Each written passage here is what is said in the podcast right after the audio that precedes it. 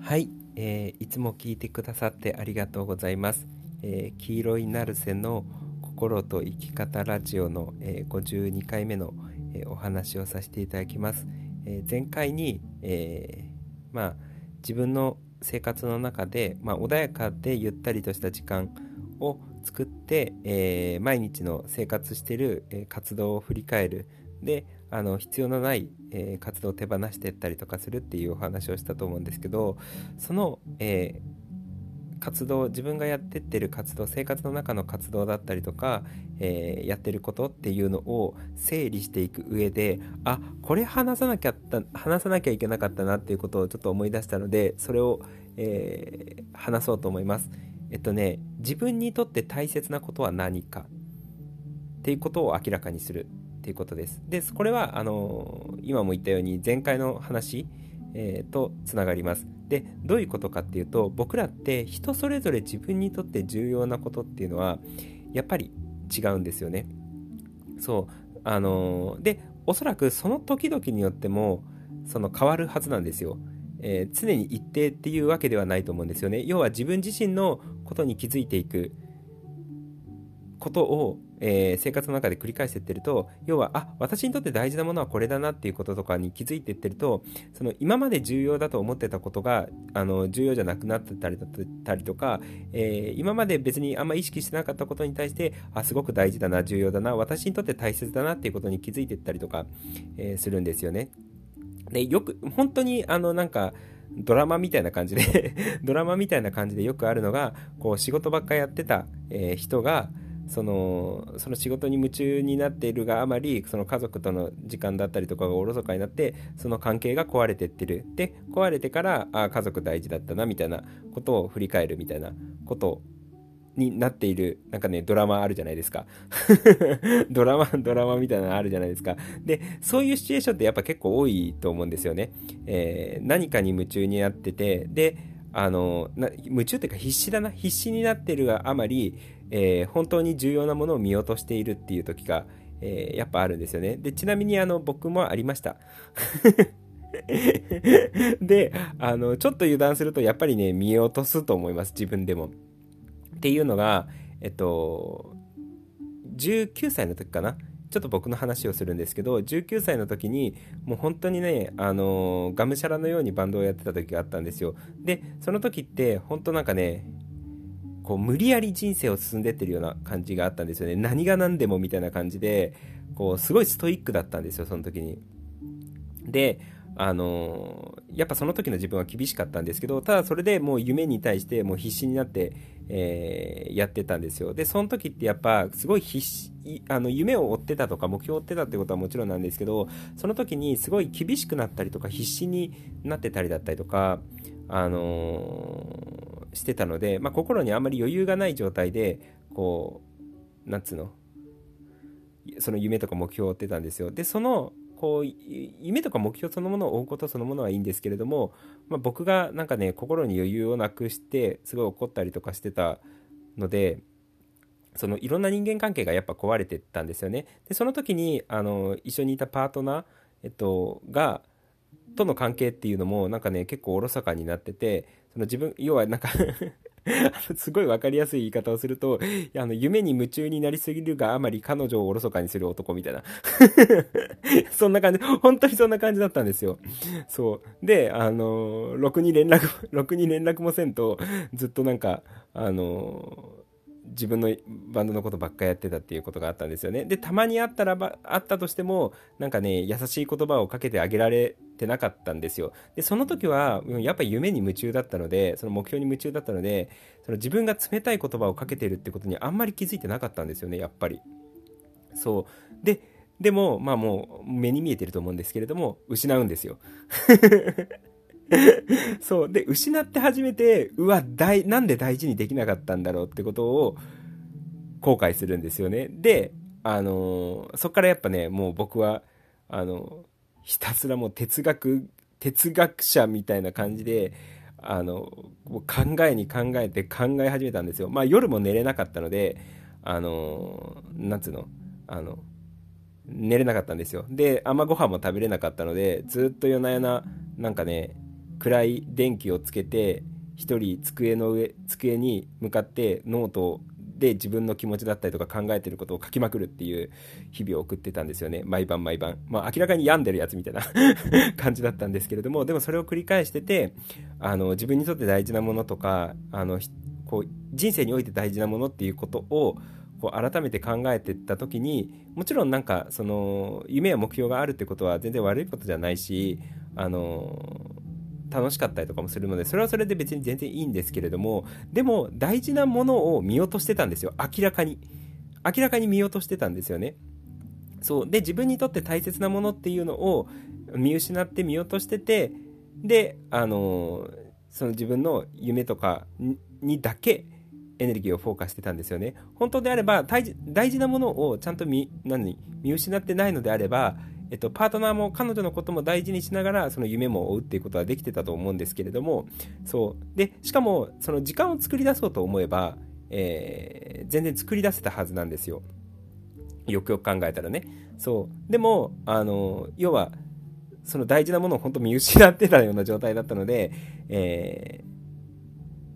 ー、そこをある種なんつうのほっと本当ほったらかしでえー、自分のやりたいことばっかりバーってやってたんですよね。でやりたいことやることは全然いいんですけれどもただ大事なものを見落としている僕みたいな可能性があるんですよ。で失って初めてやっぱ気づくんですよそういうの。大切だったってことを。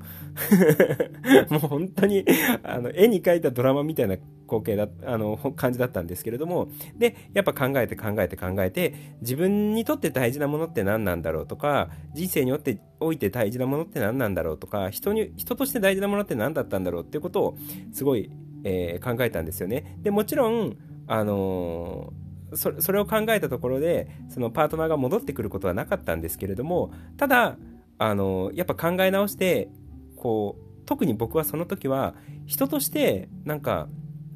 いつも明るくいたりだったりとか単純にこう優しい気持ちでいること、えー、で自分の幸せ相手の幸せを自分の幸せのように思えれる人になりたいなみたいなでそういうなんか自分であることって大事なんじゃないかってことですごい思ったんですよね。そうであのまあ、人とし人としてというか自分にとって僕にとってこうありたいこうなんつうの人間像みたいなのがこういう自分でいることが自分にとって大切だなみたいなのが見えてきたんですよ。そうでそういうふうに、えっと、振り返ることによって、えっと、自分にとって大事なものっていうのをなんつうの見つけたんですよね。そうでその自分にとって大切なものとかえー、大切な価値観だったりとか生きる上で大切なこと、えー、人生において大切なこと自分の精神性として大事なことみたいなのをちゃんと見つけることができたのでそれを大切にする生き方ができたんですよ。要は大切なものがちゃんと見えてたの。あの見つけることができたのでそれを大切にする生き方ができたんですよね。でもそもそも自分にとってこれが大切だっていうことが見えてなかったらそれ大切にしようがないわけじゃないですか。そう。だからあの当時の僕で言うと例えばパートナーが、えー、彼女との人間関係っていうのが大事だっていうことに気づいていれば多分大切にしてたんですよ。でもそれが大事だっていうことを忘れてたのであのないがしろにしてたんですよね。そう。ってことはえっと前回の動画、前回の動画じゃねえや 前回のポッドキャストで、えー、あの、自分の活動を定期的に振り返って、あの、こと活動いるのかなとか、そういうことを見直すといいですよ、みたいな。で、自分の、うんと、毎日の生活の中で、本当に大切なことをやっていくといいですよっていうことを話したと思うんですけど、でもそういうふうに時間の整理をするためとか活動の整理をするためには、じゃあそもそも自分にとって大切なことって何なんだろうっていうことを見つけないと、その選びようがないですよね。そう、だから人によってはおそらく違うと思います。で、時々によっても違うと思います。えー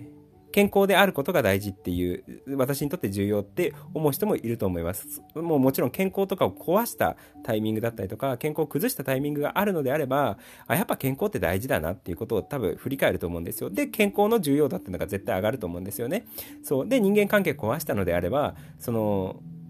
こう人を大切にすることって大事だなとか自分のそういう、なんつうの人を大切にできるような優しい心でいるとかあったかい心でいるとか、えーなそういうの大事だなみたいな。ことに気づくわけじゃないですか。だからその時々によって、えー、人の経験その歩んできた人生の中で経験することによって何が大事かっていうことに気づくのは違うと思うんですけれどもでも自分にとってこう大切なものっていうのに気づかない限りあのなんつうの生活を設計し直すことってできないと思うんですよ。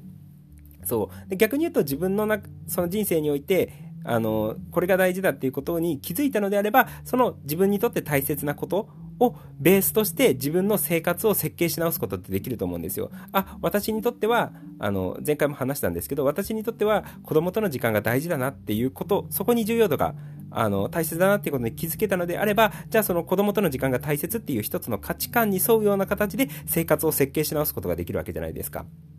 そう。で、健康がすごく大事だな、私にとってっていうことにすごい気づいたのであれば、あ、じゃあその健康が大事っていう一つの価値観に沿うような形で、えー、生活を設計し直すことができると思うんですよね。で、もちろんその大切なことっていうのが複数ある場合もあるし、で、その中での、なんつうの、あの、これだけは譲れない。この3つはね、どうしても譲れないとか、そういうのもあると思うんですよ。で、あの、この活動に関しては、まあ、譲渡できるみたいな。あの、ちょ、ちょこっと、あの、大丈夫かもしれんみたいな のはあると思うんですよね。そう。だから、時期によっても違うし、人によっても違うんですよ。あの、自分にとって大切なことっていうのは。そう。でも、自分にとって大切なことっていうのを、大切なこととか大切なものっていうのを、見つけてこうあこれが大事だっていうことをこう自分の中で明確にすることによって生活のを設計その大切なことに沿うような形大切な価値観に沿うような形で生活を設定設計していくことができるんですよね。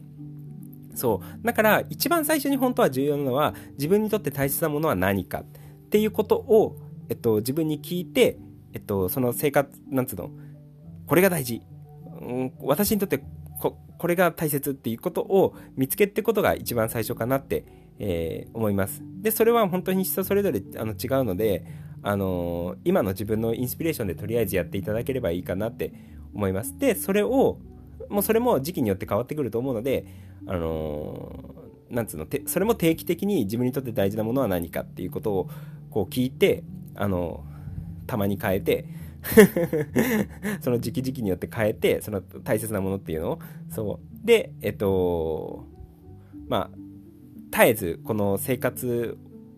を振り返るっていうことをぜひやってっていただければいいかなって思います。で、それ何回かやってると、大体ね、あのー、安定してくるんですよ。安定してくるというか、これは毎回大、その大切なものとか大切な価値観に毎回上がってくるっていうやつがあるんですよね。そう。僕の話で言うと本質いつもあのポッドキャストでも YouTube でも言ってるんですけど本質的に人の幸せに貢献することとか本質的にあの人の喜びになることに貢献することっていうのが自分にとって大事っていう一つの価値観があるんですよ。でそれは大体で毎回こう考えたとしてもいつもやっぱ出てくるんですよね。そう。だから人それぞれあるし、時期によって違うと思うんですけれども、あの、何回かやってるとね、安定してくると思います。あ、毎回こいつ出てくるみたいな。で、毎回これは大事だってやっぱ思うな、みたいなのが出てくると思うので、えー、まあ、そういうのを見つけたりとかして、えー、自分に大切なものを、自分にとって大切な価値とか大切なものっていうのを、えー、ぜひ考えて見つけていただければいいかなって、えー、思います。そんな感じです。で、それを見つけて、えー、自分の生活の中であの必要なこと必要な活動もしくは不必要な活動を手放していくっていうのをぜひやっていっていただければいいんじゃないのかなって、えー、思います。そんな感じです。